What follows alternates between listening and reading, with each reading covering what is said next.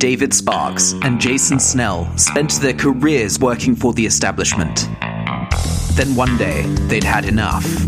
Now, they are independent workers, learning what it takes to succeed in the 21st century.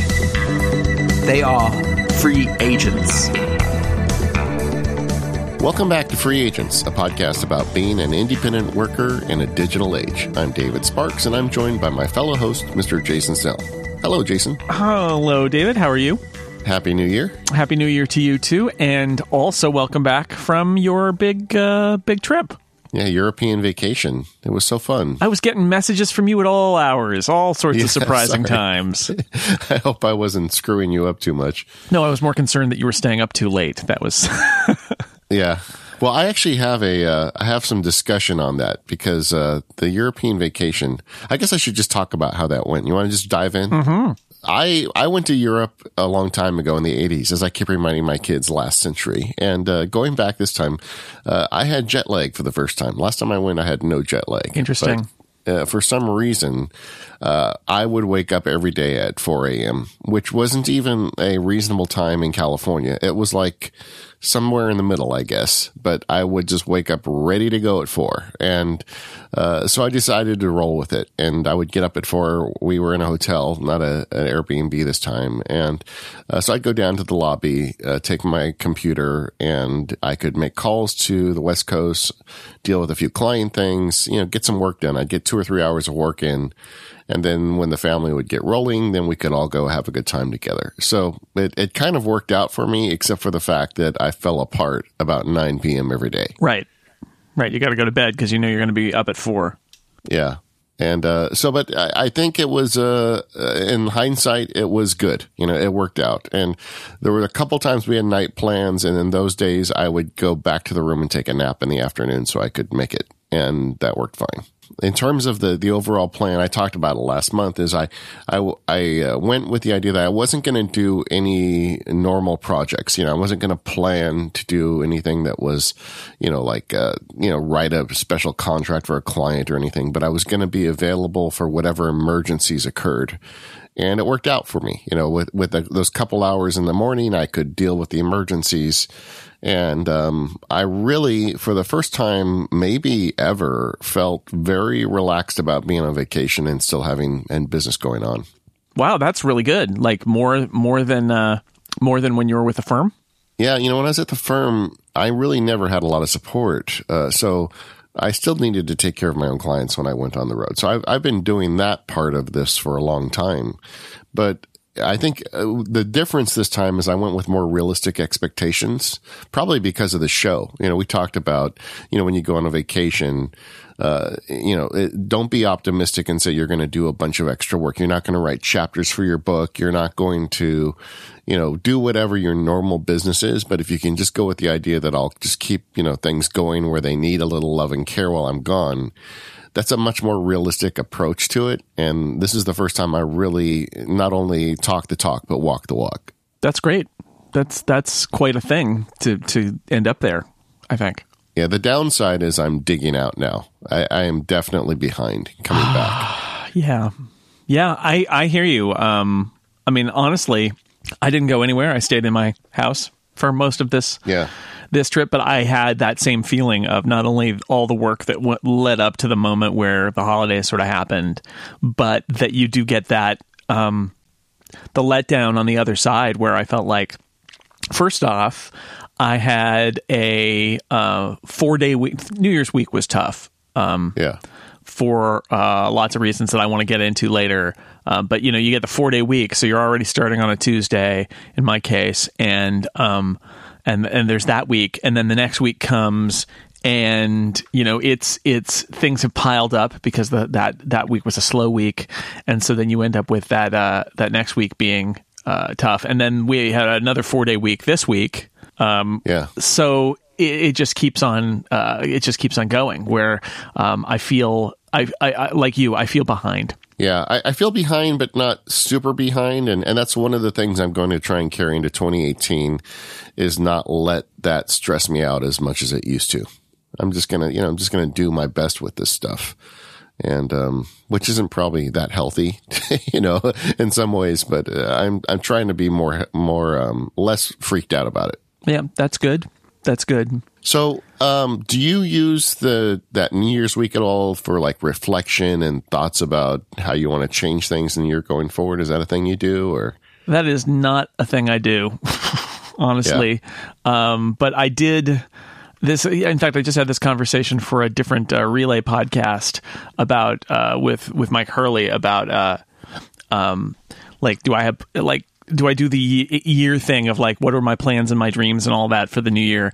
And I'm terrible at that because I don't. I, I try to do a little bit of reflection, or at least I try to start to think about it. But I am not really big into the you know let's let's you know uh, I don't know uh, mark off some time and have this be my my time to consider. In this case, the dead week, which I might as well talk about now, um, was also hard because.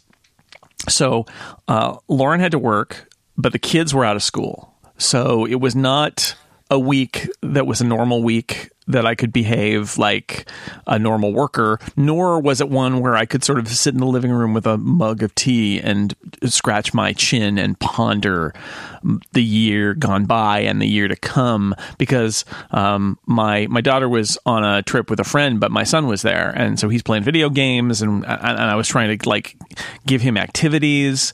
Um, and and so for me, the, that that week, that dead week, became um, more like trying to strike a balance between.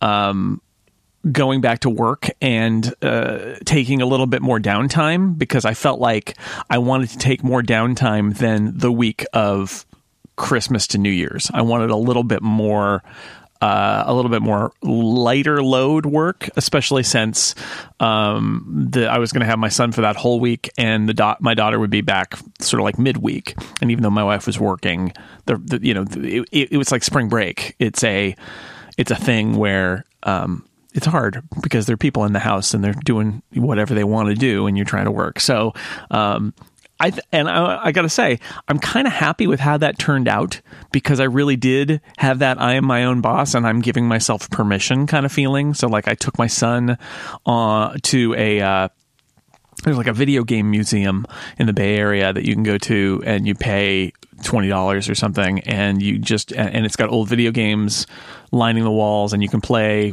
you know, uh, no no coins or tokens or anything, just play ultimate, you know, unlimited video games as long as you want. And that was a thing that I did with my son. That that was the, an afternoon and he was out of school. I wanted to get him out of the house and I gave myself permission to do that. So I did like fulfill the commitments that I was required to. That week I also had pre-taped a lot of podcasts because other people were traveling. And so I had a lighter load that way too. Um, but what I tried to do is make it like I'm going to do what I need to do, what I'm committed to doing, but nothing else. I'm not going to I'm not going to push it. I'm not going to go beyond it. So that's what I ended up getting out of that week more than um, more than considering like my my uh, year gone by and the and the year to come, which um, yeah, I have, which I haven't done, and that's a, that's a question. Do I want to sit down and, and do that, or or or do, am I going to just kind of like uh, deal with that as as I go? But right now, that's that's what's going on. Is that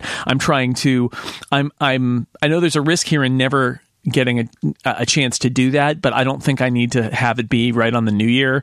And because of the holidays, there is that feeling that you mentioned earlier, which is I feel like I'm digging out now of the the load from the holidays. And it's only um, as we record this, I meant we gave this away earlier when I said that it was a short week this week. We recorded this the week before we're posting it, but um, I uh, I, I'm only now getting feeling like I'm starting to dig out of all the things that are that are behind, and I'm not I'm not done yet. I've got more to do, but it's going to be another week or two before I feel like okay, now I'm you know now I'm back to normal and I'm ready to roll. And so you know maybe maybe that's the point when I do a little consideration. It's funny. I was thinking about on my walk this morning, and I thought that by now I'd be all caught up. I've been back a week today and I, I realized, you know, it's going to be another week. Yeah, it's just going to be another week, and that's I'll just have to deal with that. Yeah, and and with with uh, with the Martin Luther King three day weekend, we went on a family trip to Southern California, and so that was another like that was a real.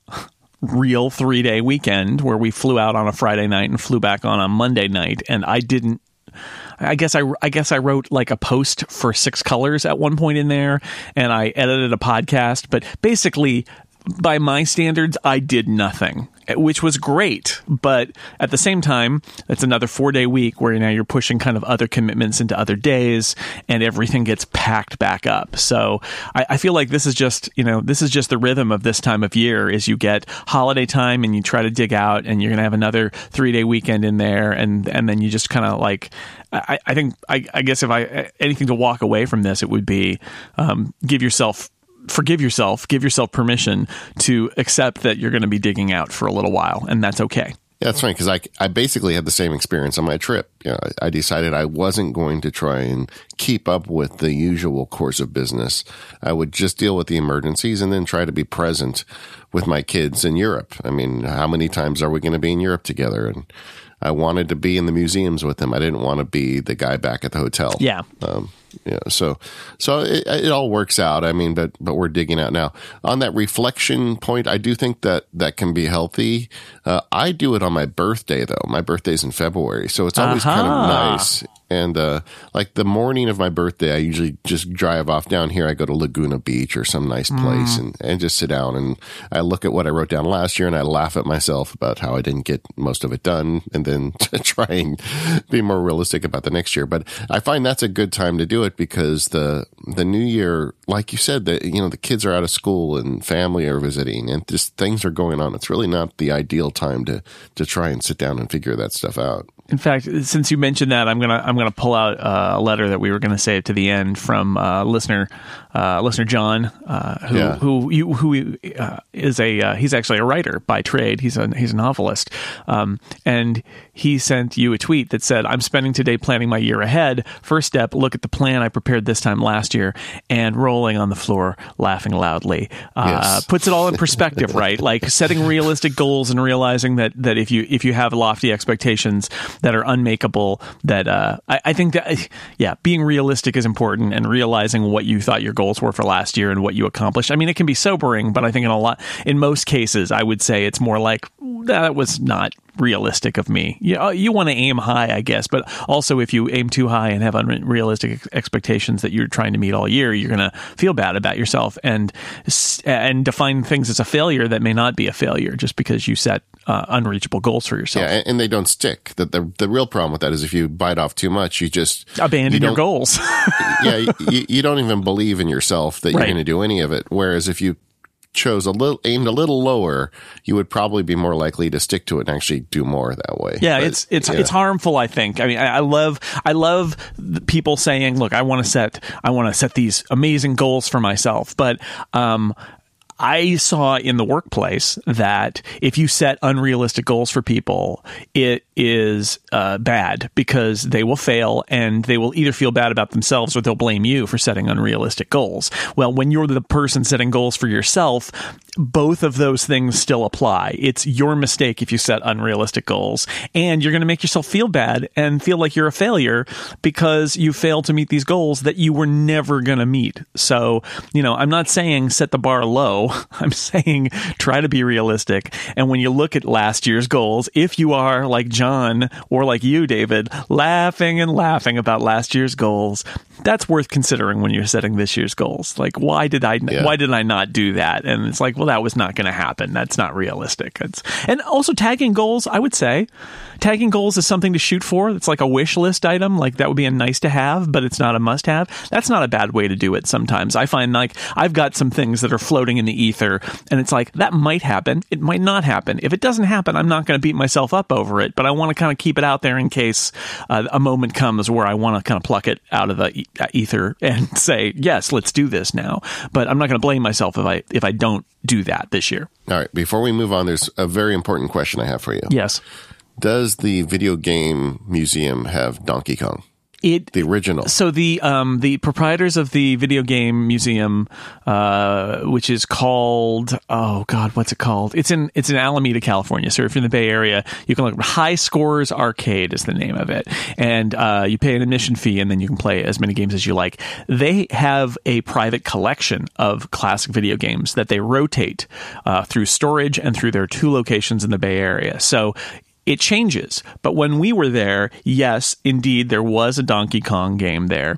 There was also a, a Joust and a Frogger. Joust my best video game, by the way. I love that game. It's super weird. My son, yeah. while we were paying it, playing it, pointed out a a weird thing about Joust that in decades of playing it, I had never noticed. So that made me laugh too. That was a great moment where he's questioning premises of the game that I had never considered. That was pretty awesome.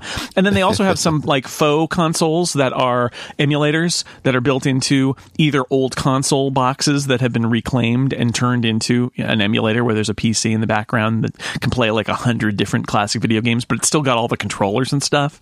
Or like fake fake ones like they had a, a, a, Zelda one and a uh, Wreck It Ralph one that are actually just emulators, but somebody built an homage to classic arcade uh, boxes. So it's pretty awesome. Check it out if you like old video games. Um, and it was full of kids. Like, um, after I, I, guess some people in that town in Alameda were getting out, were in school that week, even though uh, Julian wasn't, and um, they at, at, like three o'clock it, there were like teenagers just like flooding the arcade and i thought this is so great. These are modern teenagers playing yeah. old video games and uh, it was pretty awesome. So yeah it's uh, it was a good time. I used to be able to get like 45 minutes out of a quarter on the um, on the donkey kong that that one in the original Star Wars one with the vector graphics, boy, I was that was I was a monster in that game. Oh wow! Of course, Star Wars. Um, yeah. Well, Joust, Joust is mine. That's the one I can do but uh, they get you once you, you have to work up to being able to use a quarter that long, and that's they yeah. still you, you put you no, put they in got your money. a lot of quarters. They got a lot of quarters in the process. Yeah, you put you put in your money.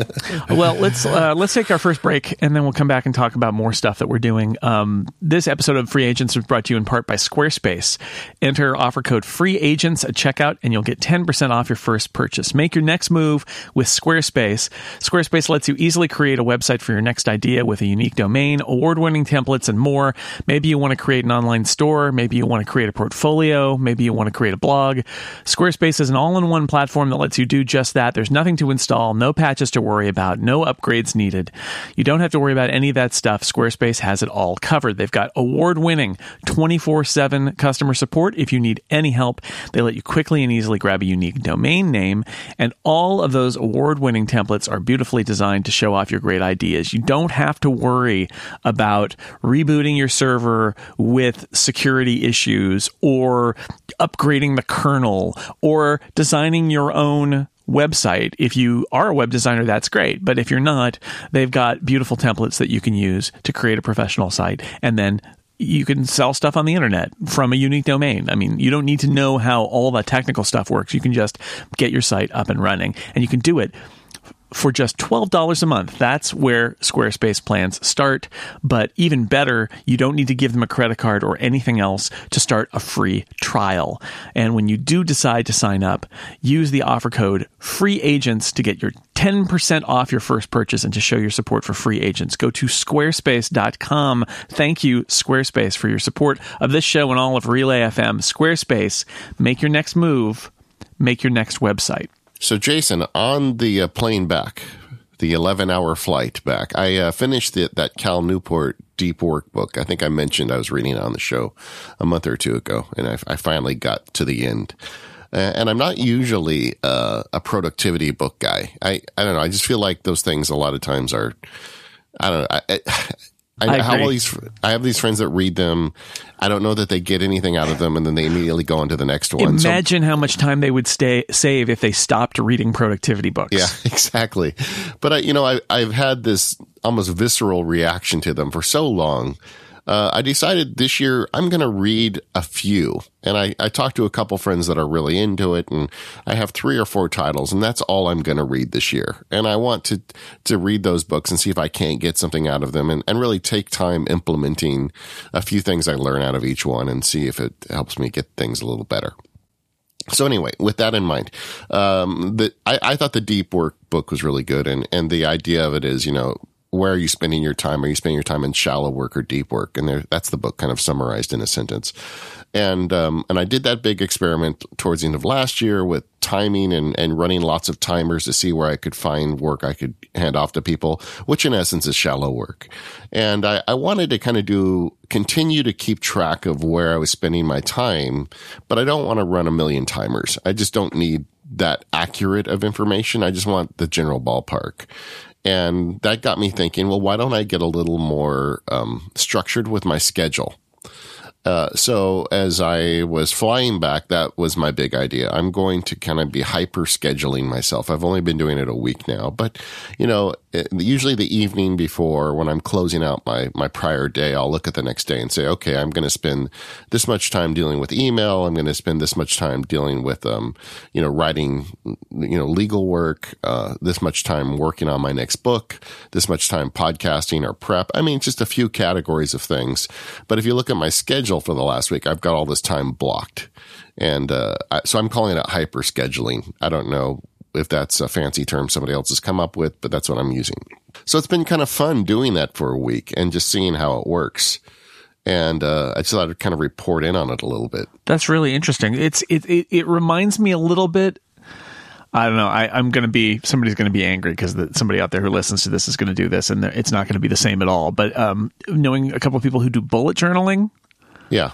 Um, where it is creating just in the sense I don't know a lot about bullet journaling, but in the sense of creating some structure uh, around what you do, like and, and it could be anything. No, it, it's exactly. I mean, bullet journaling. I think it, it, has influenced me with with this structure, and a lot of people do it on paper. You know, and yeah. I, I like paper too. And they they have uh, special books you can buy, or they get graph paper and they make it out every day. And then they they have the day as planned, and then the day as as performed. You know, and and that always changes, especially when you deal with client stuff. But um, I'm not doing that. I'm just doing it on my digital calendar which makes it really easy in almost no time. There, there's an app on the Mac and iOS called Fantastical where you can mm-hmm. create calendar entries really fast and then you can duplicate calendar entries really fast. So once I had things going on. Like one of the things I've that's come out of this is I've decided I'm not going to spend over a half hour a day on email for MacSparky because I get a lot of email. I could spend all day on email if I really wanted to, and I've just decided, I've just set this time limit. Thirty minutes a day goes into that email, and uh, now I duplicate it. I I kind of spread out where I put it in the day, but I I've scheduled thirty minutes for it, and that's as much as I'm going to spend on it and stuff like that. It's it's been an interesting experiment for me. Uh, I think I can do it because I'm a free agent. I have complete control over my calendar. Like even before we started recording today, you and I were talking about how we're experimenting with where we put our exercise in a day. And, right. and that's something that kind of fits into this for me. And looking at it graphically on the screen helps me kind of see how things are going to go. Um, it's a little bit of work. It's not a lot of work, but it's a little bit of work kind of managing that and putting all those things together. And, and when things change, you have to move things around a bit. So it takes a little bit of time. So that's the curious thing to see if I'll, if I'll stay on the wagon with this or if, it, if it won't be worth it to me. But but early days, I find that um, I'm liking it, and I'm being more realistic about scheduling when I'm going to do projects and when I have time to deal with people. And uh, and I have noticed that I've been, I guess it's just a continuation of the jet lag thing, but I'm I'm waking up earlier and um, and scheduling that earlier time, which is uh, kind of shifting my whole work schedule earlier in the morning and uh, I'm I'm just really kind of curious. I'm early into this experiment. I'm only into it like a week, but it's kind of fun, and I am um, I'm curious to see how it all turns out for me. Yeah, that's good. I'm I'm interested to see how that goes. My I definitely do day planning, um, and this is the thing that, of course, Mike Hurley has always given me a hard time about because he's very to do list focused, and I have always been more calendar focused. I think owing to, um, and we've talked about it on this show too, owing to my history of being really scheduled when I was uh, working for the man, I was a very scheduled person. And so I would block off time to do tasks. And I still do that. I still make an appointment with myself to do a particular task. Like I know what I'm doing when we're done with the show. I have a, I have a thing I need to do. And that's, yes, I do have a to do, to do list. And yes, it's on the to do list, but I still blocked out time for it. And I do, I, I don't, take time at the end of the day to plan the next day, but definitely sort of like throughout as things are coming up, I am uh, opening up Fantastical and dropping on items and moving them around. And it can be um, things I'm writing or things I need to edit for a podcast, or it can even be like um, I have an item, I had an item yesterday that was to um, put the dinner, uh, put the, the steaks in the sous vide pot at two yeah. so that we could have dinner at five thirty because of you know where where my daughter was going and where my wife was going and all these things you know people intersected at a certain set of hours where we need to have dinner and we had the steaks frozen and it was like but I needed to remember it too so I just I made an event saying do this at two right and again it just all goes on there and and uh, uh, it, it, it, I'm a real uh, supporter of this idea. It's not for everybody, but the idea of kind of like planning out your time a little bit, um, whether it's loosey goosey or it's more focused. I think there's something there.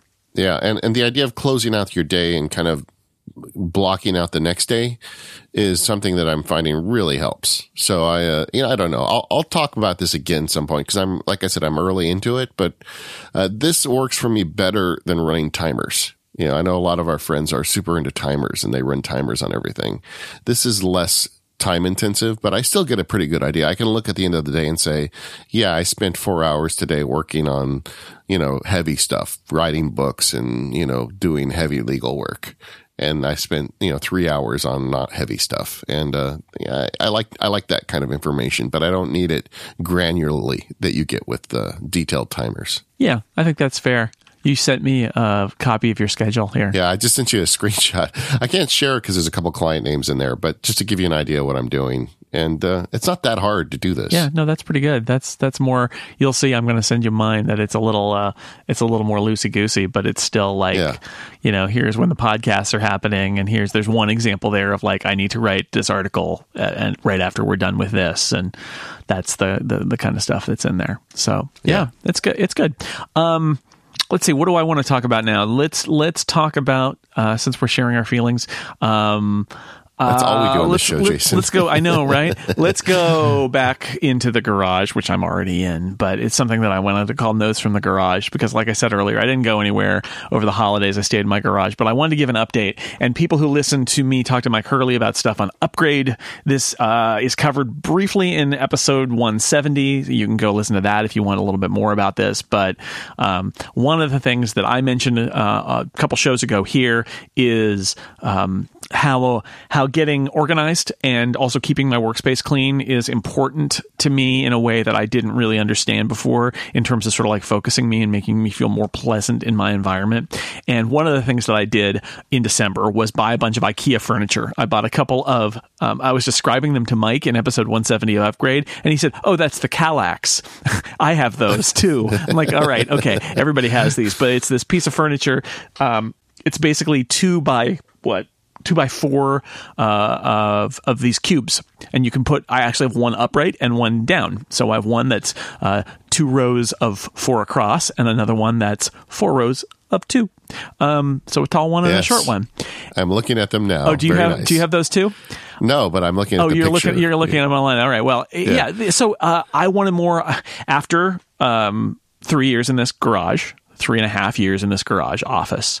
I realized that a lot of my assumptions about space were it's not even wrong. It's like i didn't even think about the stuff i would collect over time and where it was going to go. And i ended up with a giant um, giant tangle of, of like cables and old hard drives and old technology that built up things I was getting as review units that the people didn't want back and I didn't use anymore and they're just sitting like so I did this thing where I was like I'm going to get I realized I've got some space in my in my office for furniture that's better suited for what I'm doing. Like I had a couple old chef's carts and things, and they're, they're, the wrong thing for what I've got for my workspace. I was using them because we had them, but they were really bad. Um, they, they were a bad fit. They, they were free because we already had them, but they were a bad fit. And for not a lot of money at IKEA, I have uh, some better organizing principles here, and I've got a bunch of bins that go in those squares. Um, so I'm putting that together, and uh, I think it's and I think it's good. I think it's it, it's you talk about uh, at the end of the year uh, thinking about uh, your you know what you did this year and what you want to accomplish in the new year. This was sort of like my um, uh, like a workspace reset, which I wanted to I wanted to think about the space that I have and how I could use it better. So, uh, bought the furniture. Um, I, and I think it's going pretty well. I, have um, I've, uh, you know, I, I donated a bunch of stuff. The technology recycling center that takes old tech and old cables and stuff, and they've got all of that stuff. That's gone, which is good. Um, and I organized a bunch of stuff, the stuff I wanted to keep, and that's really good. So that's all good. Um, there, is more to do, and this is an observation I wanted to share because I think it, I think it happens to me, and I think it happens to other people too. Which is that I kind of got caught in the middle, where there's that initial rush of like I put the furniture together, I'm going through the cables, we're taking things to the recycling center, it's great, and then I'm tired, we got other things to do, and I've still got some stuff scattered around, and then for the next two three weeks, you're in this interim state where it's like it's not what it was, but it's also not done. It's in between. It's I'm and, and some of that is I'm still figuring it out. Where do I want to put everything? Did it work the place that I put it? Does that actually work? Do I want to put it somewhere else? I don't want to finish this off, right? Finish the project and realize, oh no, I've made some bad assumptions. I need to change it. I, I kind of want to live with it a little. At the same time, I also want it to be done, done, and not in a transitional phase where there's still stuff on the ground that hasn't gotten filed and stuff that I don't know where I'm going to put it. I need to, I need to kind of close out, and I haven't done that yet. So, actually, talking about on this show is part of my reminder that I really do need to uh, clear a day to really properly finish the organizational system, clean out the garage, and get it back to what I would consider a uh, a pleasant, clean, orderly state. Because as much as this is a better organized room than it used to be, it's because it's not done. It's also kind of a mess. So. Um, so that's that's one of those things where um, I don't want to get caught in the in between state, so I need to make an appointment with myself, whether it's on a weekend or even just a, a, light working day where I I block off time, let's say, to do it. I need to do that because I I, I really want to get back in a in a, a, new kind of like default state, and I'm not there yet. Yeah, I, I always tell uh, people by people I'm talking about my family. oh, those the, uh, people. You know, when we're doing that project, I'm like, let's just finish it even though we're not certain what's the best way to do this, at some point you just finish it. Yeah. And then just be willing to make changes again if you have to. But it's, I think it's really easy to get caught up because you don't know what the perfect way to organize this closet is or the perfect way to do whatever. Uh, and, and at, at some point you got to finish. Yeah. Yeah. Yeah. Yeah, because it's it's just not a good that in between state is no good. Like I was happy with the in between state for the first week or two because it's like I'm figuring it out. Now I feel like I have left that window. Like I am no longer figuring it out. I just have junk in places that they weren't before. And that's not organized. That's just moving junk around. so I need to finish. Like I need to commit to like where's everything going to go, get it cleared up. And and since I've left that window, if I want to revisit it later or in fact, if I want to revisit it at that moment and say I'm going to pull this thing out of here and move it over there and do this and do that, that's fine. But like get it done. And uh, that's where I am with it now is that it's it's a little bit in a limbo state and I want to get it done. So I got to make a date with myself. Maybe the maybe this weekend. We'll see. But I'm definitely going to have to do that. Well, I fully expect to get my own office in August, and I think about it every day. but I'm not going to I'm not going to talk to the listeners about it today because we got months, and, and yeah, but at more, some point I will talk about it. I have one yeah. other garage story that I wanted to share with you, and and this is a um, I don't even know. I, I was going to say this is almost more like a like a like a you know about dad jokes. This is almost like a dad story, but um, it is also about having your own workspace and having control and ownership over your own workspace and trying to do what um, what makes you happy and get rid of things that get in your way. And the story here is when we put in the door to my office in the garage, because it used to be, for those who do not know, I, I think I told this story, but I'm not sure. Um, the entry to my garage used to be outside. It used to be outside my front door. So to go to work, I would have to open the front door, go outside, lock the front door, go into the garage door and then work. And then if I wanted to go to the refrigerator or the bathroom or talk to somebody, I would once again have to exit the garage and go in the front door. It was bad. We hired a contractor and said, "Can you move that door and put it on the inside?" And and he said, and we are like, "Oh my god, this is going to be can it even be done?" And he's like, "Yeah, it's fine." And like a week later it was done. It was great. But one of the things that he did, and because of the like the co- building codes and things, is it had to be a fire door, which means it has to close itself. That's fine. And they put because it's an exterior door, essentially because there's a garage door here, and so if somebody got in the garage door, they could get into the rest of the house. They put a sort of standard exterior lock on it, which means you can lock it from the inside. Well, the problem is most of the time I want to lock it because I'm recording a podcast and I want to keep people from coming into my office, Yeah, not the other way around. Lock on the outside, yeah. so so I so they they did this and I didn't think about it and it's been like that for a while and that's been frustrating and then also there's something wrong with the doorknob like it would get stuck and occasionally it would get stuck where it wouldn't close and then occasionally it would get stuck where it would lock closed and I would be locked out of the house accidentally like it would just Yeah. literally somebody would leave and something would not turn all the way and I would be locked out. And I, you know, and then I knock, knock, knock and somebody comes and gets me and I get out the WD 40 and I try to like r- r- grab both of the doorknobs and try to like move them to until they like kind of loosen up. And I couldn't figure out how to do it. And then, and I, I finally decided, um, this happened to me in December and I, and I thought I got to take this thing off. I I can take the doorknob off and maybe I can see what's wrong with it. And I could also flip it around so that I could lock it. So I start to take it off, and I didn't install this one. The contractor did, and like I can't find.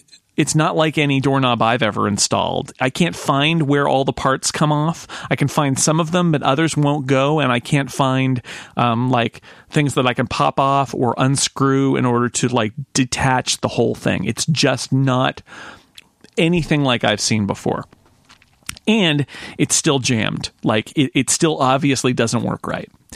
Um, so you know what I did? I did one of the most satisfying things I have ever done as a as somebody who works at home and as a homeowner, which is Is, did it involve a sledgehammer? uh, no, it was a regular hammer, David. Just a regular hammer. I took my I took a hammer and I smashed the crap out of that doorknob until it until it fell off, and I could pull the other side out, throw it away. Five minutes later, I was at my local hardware store buying a new doorknob, which I installed the other way so I could lock it. And literally, like less than half an hour after this whole process started, I had a completely functional doorknob that faces the opposite way and there's still a deadbolt. So at night before I go to bed, I deadbolt it so that if somebody breaks into the garage, they can't get into the rest of the house. But when I'm podcasting, I pop a little button and people aren't going to accidentally turn a, uh, open the door and and disturb me while I'm working. So uh, problem solved, and all it took was me getting angry enough to uh, smash that thing into bits and replace it with another, you know, twenty five dollar doorknob, which was stupid because it made me very frustrated and angry and stressed out for months. And all I really needed to do was take ownership of it and say it's going to go. I think you should have streamed that. I would have. I would have Oh my god, it was it was. I cannot tell you how satisfying it was to destroy that thing because it was just causing me nothing but trouble. And I couldn't, and the frustration was I'd already tried it once where I'd started to take it apart and I couldn't figure it out. And so I just kind of put it back together and said, I guess I'm just going to live with it. And this time I got to that point and I said to myself, you know what? I'm not going to live with it. I would rather this door just not have a doorknob on it, which I did. And I actually was like, how am I going to leave it this way? And I realized I don't need to leave this way. They sell doorknobs at the hardware store. And therefore, um, I could just go buy one, which I did. So, anyway, what I'm saying is, it, I, I'm not telling everybody to smash everything that they don't like with a hammer. I am saying um, it's worth reminding yourself that if you have control over your workspace, if you have control over your home, if you have control over, even if you're a renter, if you have control over the furniture in your space or anything like that, and it makes you unhappy, um, you don't you don't need to ask anybody else's permission unless you do but like give yourself permission to make yourself happy. If you if there's something that's really driving you crazy um, give yourself permission to make yourself happy. Solve it. Don't kick it down the road Don't be like me with that stupid doorknob.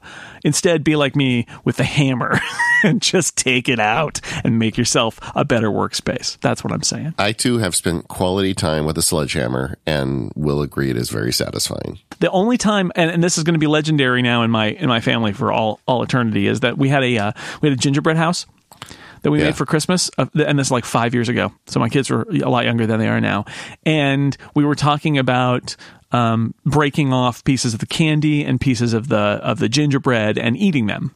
And the challenge is that it was really uh, once you got past the low hanging fruit of the gingerbread house, that it was it was constructed well enough that it was kind of hard to get to the rest of it. And I uh, went into the garage and brought back a hammer and I smashed the roof of the gingerbread house because then we had a whole bunch of gingerbread to eat. And the kids are like, No, Daddy, oh, you destroyed the gingerbread house, which I thought would be really funny. They will not let me forget that I smashed the gingerbread house with a hammer. and in fact, every now and then I have the hammer and they're like, Uh oh. What are you going to smash this time? And it's like, look, I don't smash things all the time. It's very special circumstances where I smash things with a hammer. But this, this was a special circumstance, so I did it. Uh, my dad was in construction and uh, he we did a lot of changes to my house growing up and there are stories I I was there once when my dad went into the garage and took a sledgehammer and came in and started knocking a hole in the wall because he decided he needed a door Yep. it's it's really fulfilling. That's what I'm saying.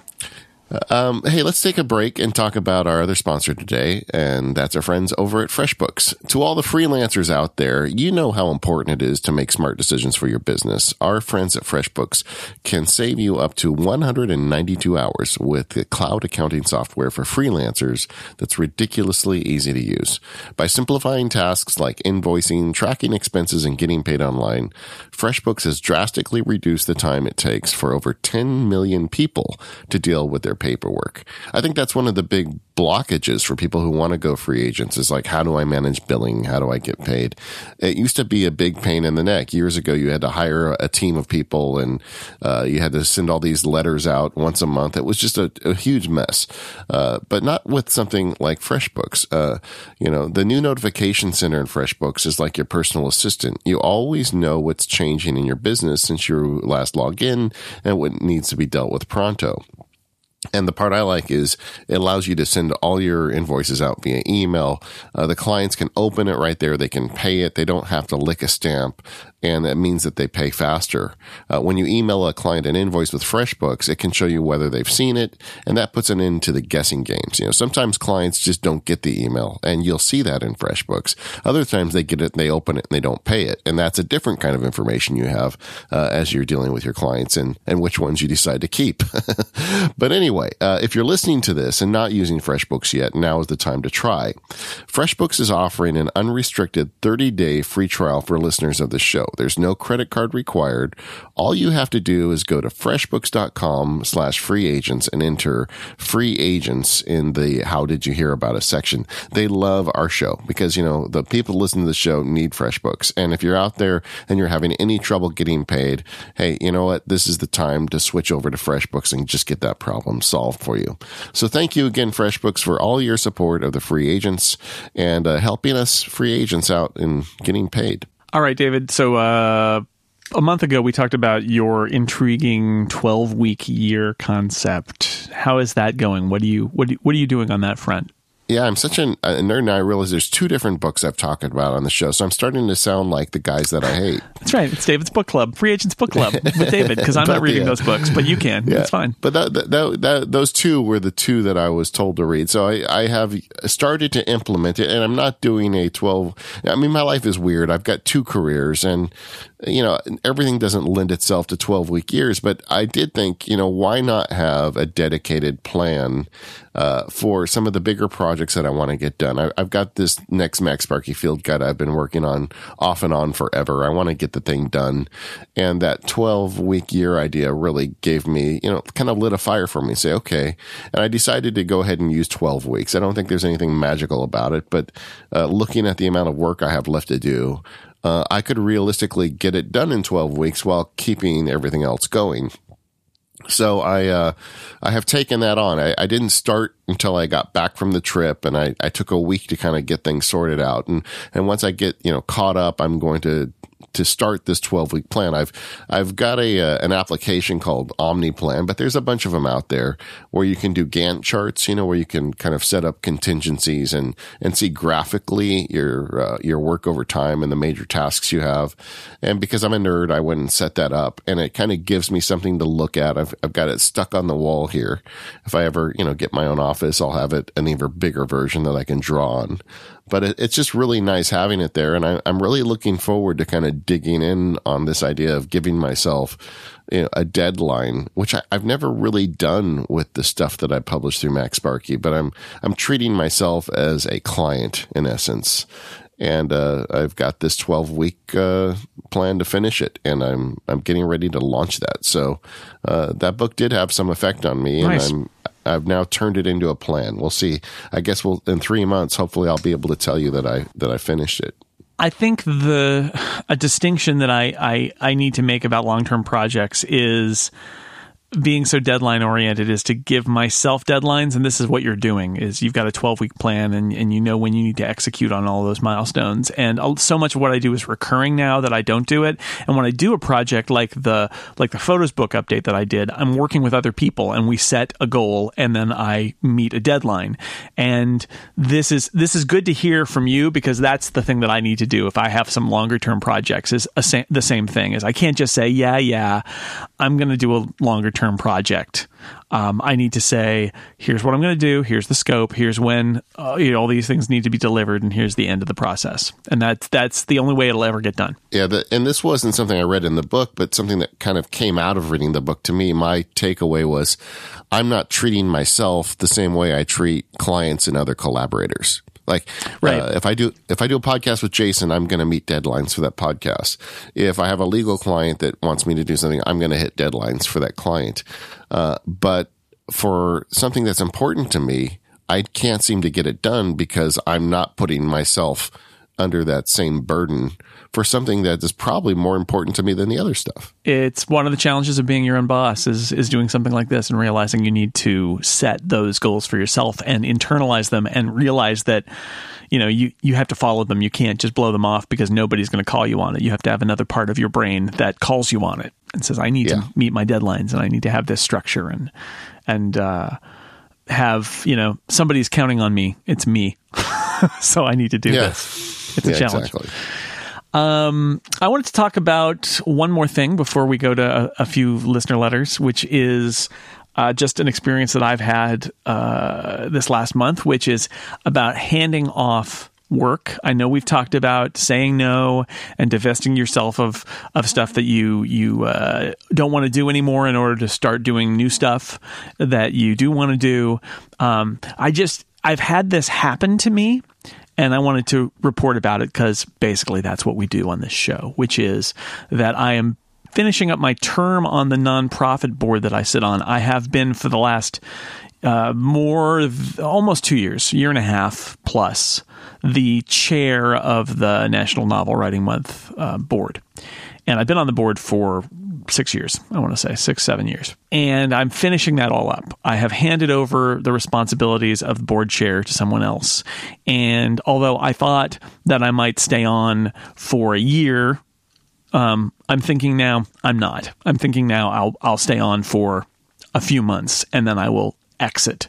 Um, and my reason for that is that not only did I feel late last year like I um, I was not I, I mean, not to not to just be blunt about it, but I was kind of not feeling it anymore. Like I was not able to give it the attention it I felt it deserved, and I was not able to bring my focus to it. Like I would always prioritize something else over it. It was just one of those things where it was very clear to me that I was kind of done doing this job. Yeah. And um, so I we found a replacement for me, and I was already we already amended we actually amended the terms of the organization to la- have me last as chair longer than a year. Um, which I was fine with, and, and, everybody on the board. There was a lot of turnover, so everybody on the board has only been there for a relatively short time for the most part. And they're all like, "No, no, no, stay longer." I'm like, "All right, I'll stay longer." And then at the end of year two, I'm like, "No, no, no, I can't. I, I am done. I'm I'm that's maybe that's why they only have the people be a chair for a year because it yeah. was, it's a lot of work. Um, and so uh, what I'm saying is it is a huge relief to be uh, to have that done. And even though it didn't take a massive amount of of time and of my brain space, um, yet somehow the act of handing all that over, like today, I I sent my replacement all of the files that I got from the previous chair, like all of the archival minutes and things like that. I sent him a bunch of Dropbox links to a bunch of zip files that came out of uh, my, uh, my, Google Drive um, that we had previously shared, and now it's all exported. And I just said, "Here, take it," and it's it's amazing. Like I got like a I don't know what like a little bit An of endorphin. a, a little bit of an endorphin hit from Yeah. divesting myself of an, an existing commitment to the point where I think to myself, "Oh, I need to do that more." Now, you know, there are limits to it, but it does make me think this is one of those things I need to do in the new year. Since we're in January, we can phrase it that way. But regardless of what year, what time of year it was, I think I would have the same realization, which is it's time for me to do another one of those audits where I really look at everything I do, or just week to week as I'm doing work, question every single bit of work I do and say, do I need to do this or could I get rid of this? Whether it is hand it off to somebody or just kick it to the curb and say, I'm not doing that anymore. I'm done with that um, yeah. Even even if there's somebody who um, is saying, "Oh no, I want you to do this, and I'm paying you," and it's like, "Yeah, I don't want to do that anymore. I'm not going to do that anymore." Like it is. Um, I've talked about it before. It's an ongoing thing, but this moment gave me that that realization that, that that this is really good and and I need to do this. It's also I think a sign that I feel like I have too much on my plate and that this is a if this felt that good, I had too much on my plate and I need to clear I need to clear more space. Yeah, I think it's something. It's a lesson that we all constantly learn, and um, and I, I do think it's easy once you have got into something to not question it anymore. And that's like the that whole thing with the running the timers, or me with this hyper scheduling. It it really puts at the front of my mind uh, that I'm choosing to do all these things that I write down, and that gives me a vector to choose not to do them. And I, I'm working on the same thing. I, I think it's very hard, especially when they're things that uh, make you money. But the um, but I do think that's uh, both of us are kind of in that space now where we, we are you know re-looking at things and certain you know uh, in my case I have a lot of clients. You don't have as many clients because the way your your business is, it doesn't have so many people. But you know one of the things I'm thinking about is uh, do I want all these people in my life still? Maybe some people haven't for one reason or another aren't aren't the right fit for me anymore. Yeah. And, uh, Yeah, for me, it's a lot of project based things, which is do I want to Yeah. do this aspect of this project? Do I want to, you know, say, I mean, I did this last year with some stuff and, and, and that was good. Uh, and I got I got a little bit of the same hit of like oh it's so great that they're that I don't have to do that anymore. So do I do more of that? Do I push more of that out there? And I think the answer is yes, I do. I just need to figure out what it is. And the other thing to be aware of is uh, what makes sense for you to do today isn't necessarily make sense for you a year from now or five years from now or whatever or a week. Who Yeah. knows? You know. But the um, so it is a question. I think you have to constantly be asking yourself. Yep. Anyway, it felt good. Um, we got a couple uh, listener letters that I, I would like to read, and if you've got comments about them, I would love to get them. Um, the first one comes from Dustin, who wrote in to say, I was just listening to the latest episode with Tom Zoller, and it made me think about another scenario. It would be interesting to find someone that struggled to make ends meet for a while and change their career route. Um, basically, I call it the Einstein method. Einstein took a job at the Swiss Patent Office to make ends meet. The job was much less cognitively demanding, and he was able to spend his personal time working on physics. So, if there's someone that took a part time job at Starbucks that provides some income and benefits or fills the gaps with doing things like Uber, I think this is, I mean, whether we can find somebody who does that or not and talk to them, I don't know, maybe, but that is, I thought, I thought this was really interesting in the sense of it being another way you do this instead of sort of like you're doing it for your job and you build up your side business and then you quit. It's like, could, can you do sort of some other work on the side to help make ends meet while you're launching your main thing? I mean, that, that seems like a, a another way to do it. Yeah, I, when I saw this email, it reminded me of a friend of mine that was getting her PhD and under a ton of money stress. And and she was rushing to get the PhD done because she wanted to be able to go out and get a job. But then she realized, you know, even once she gets the PhD, that doesn't necessarily mean she's going to get this big university job right away. And the thing she did was exactly what Dustin mentioned. She got a job at Starbucks. And I don't know how many hours she was working. I didn't think it was full time, but this was like three or four years ago she did it. But it was enough hours that she got benefits and decent pay and gave herself permission to take a little bit more time to get the PhD mm. stuff done. And um, I remember talking to her about it, and she said it changed her life. It made everything easier, and she took some of the pressure off, and she had a little bit of money, and she had benefits, and I, you know, it worked out for her great. Uh, so I guess you could switch that to the idea of, you know, I'm making, I'm writing my book, or I'm starting my indie job that doesn't have a lot of money at the beginning. I think that makes a lot of sense. Yeah, and and we haven't really defined being a, an independent worker this way, but I think you could um, you could say that building your personal, you know, business by having this part that you're doing on your own and this slice that you're doing from a uh, from an employer of some sort is part of what this is, right? It's slices of different revenue from different sources. And it, it, it's a little bit different if it's working 20 hours at Starbucks. But in some ways, it's all still like I'm doing a little bit over here and a little bit over there, and I'm putting it all together.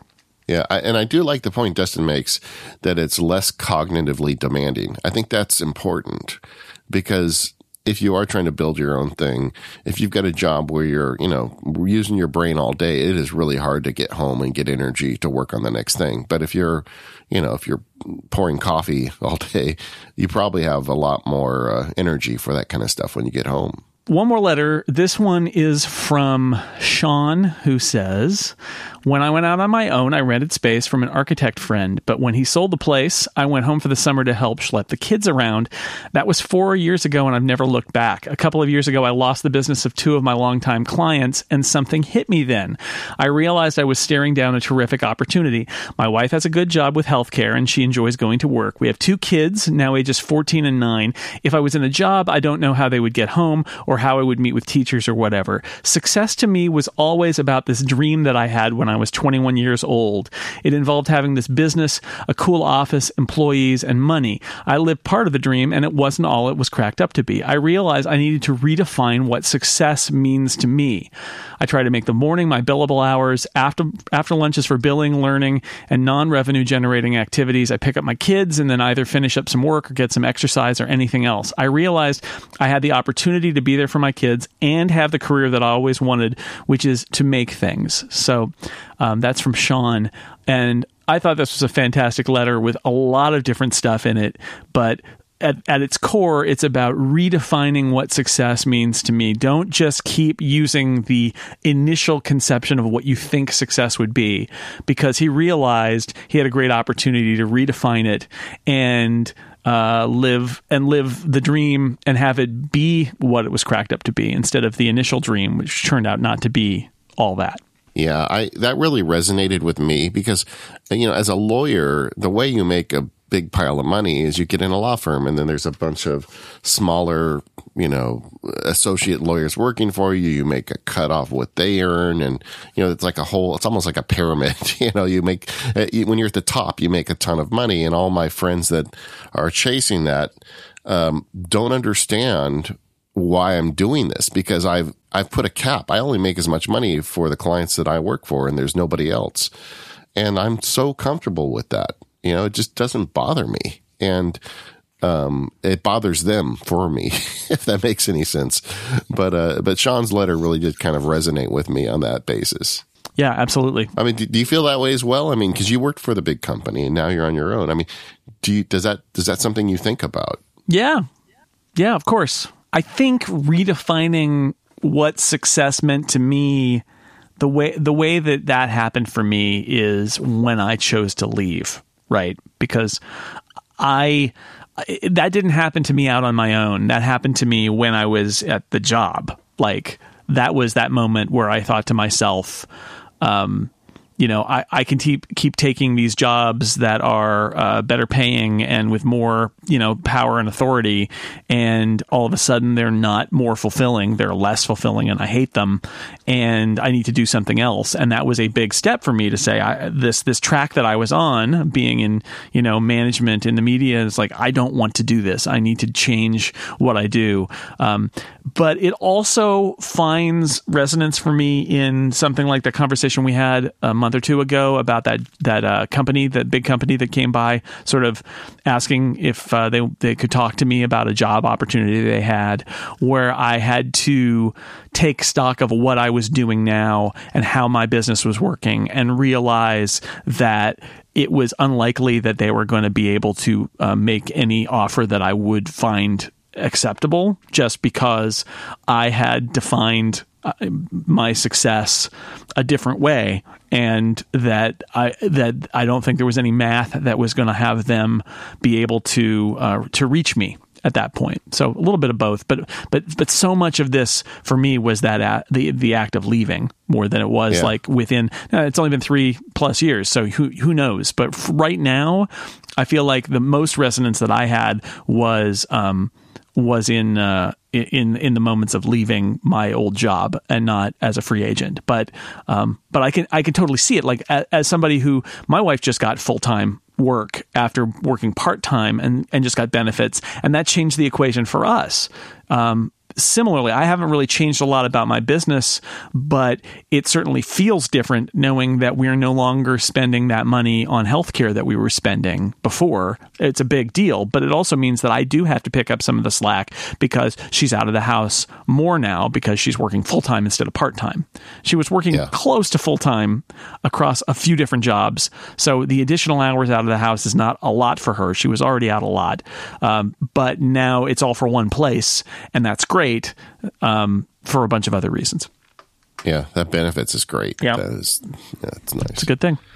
All right. Well, if you would like to send us a uh, a comment or a letter for the show, or just to reach us, you can. There are lots of ways to do it. You can go to the Facebook group and join it. Facebook.com slash groups slash free agents group. You can tweet at us at free agents FM on Twitter, or you can send us an email by going to relay.fm slash free agents and clicking on the contact link on that page, where you'll also find all of our episodes and our show notes. But I think that's it for this fortnight, David. It's been a pleasure as always. And we'll see you all in two weeks.